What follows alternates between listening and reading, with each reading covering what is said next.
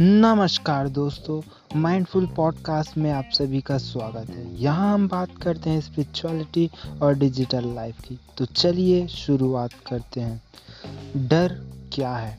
दोस्तों, हम सभी डर के बारे में हमेशा गलत सोच रखते हैं। अक्सर लोगों को लगता है, खतरे के समय जो हम महसूस करते हैं, वही डर है। शायद अभी तक, शायद अभी तक खुद को आप नहीं जान पाए हैं। अपने उन सभी आदतों के बारे में, जो आप अनजाने में करते हैं। हाँ मैं उन्हीं की बात कर रहा हूँ, जिसे आप करते तो हैं, लेकिन जानने की कोशिश नहीं करते। डर एक ऐसी चीज़ है, दोस्तों, जो आपसे कुछ भी करा सकती है, चाहे आप समझे या ना समझे, बस आपको एहसास होगा। अपने बचपन के उन दिनों को याद करके देखिए, कैसे आप परीक्षा के एक दिन पहले आपकी नींद उड़ जाती थी। चाहे आप कैसे भी छात्र रहे हो, वह डर ही था दोस्तों, जो आपसे वह सब कराता था।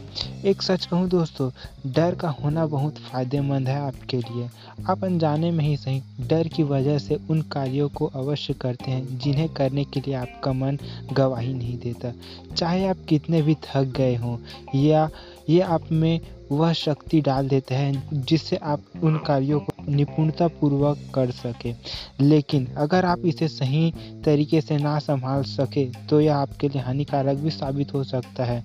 तो सवाल आता है, आप कैसे संतुलन बनाएँगे? डर के समय अक्सर दो चीज़ें होती हैं दोस्तों।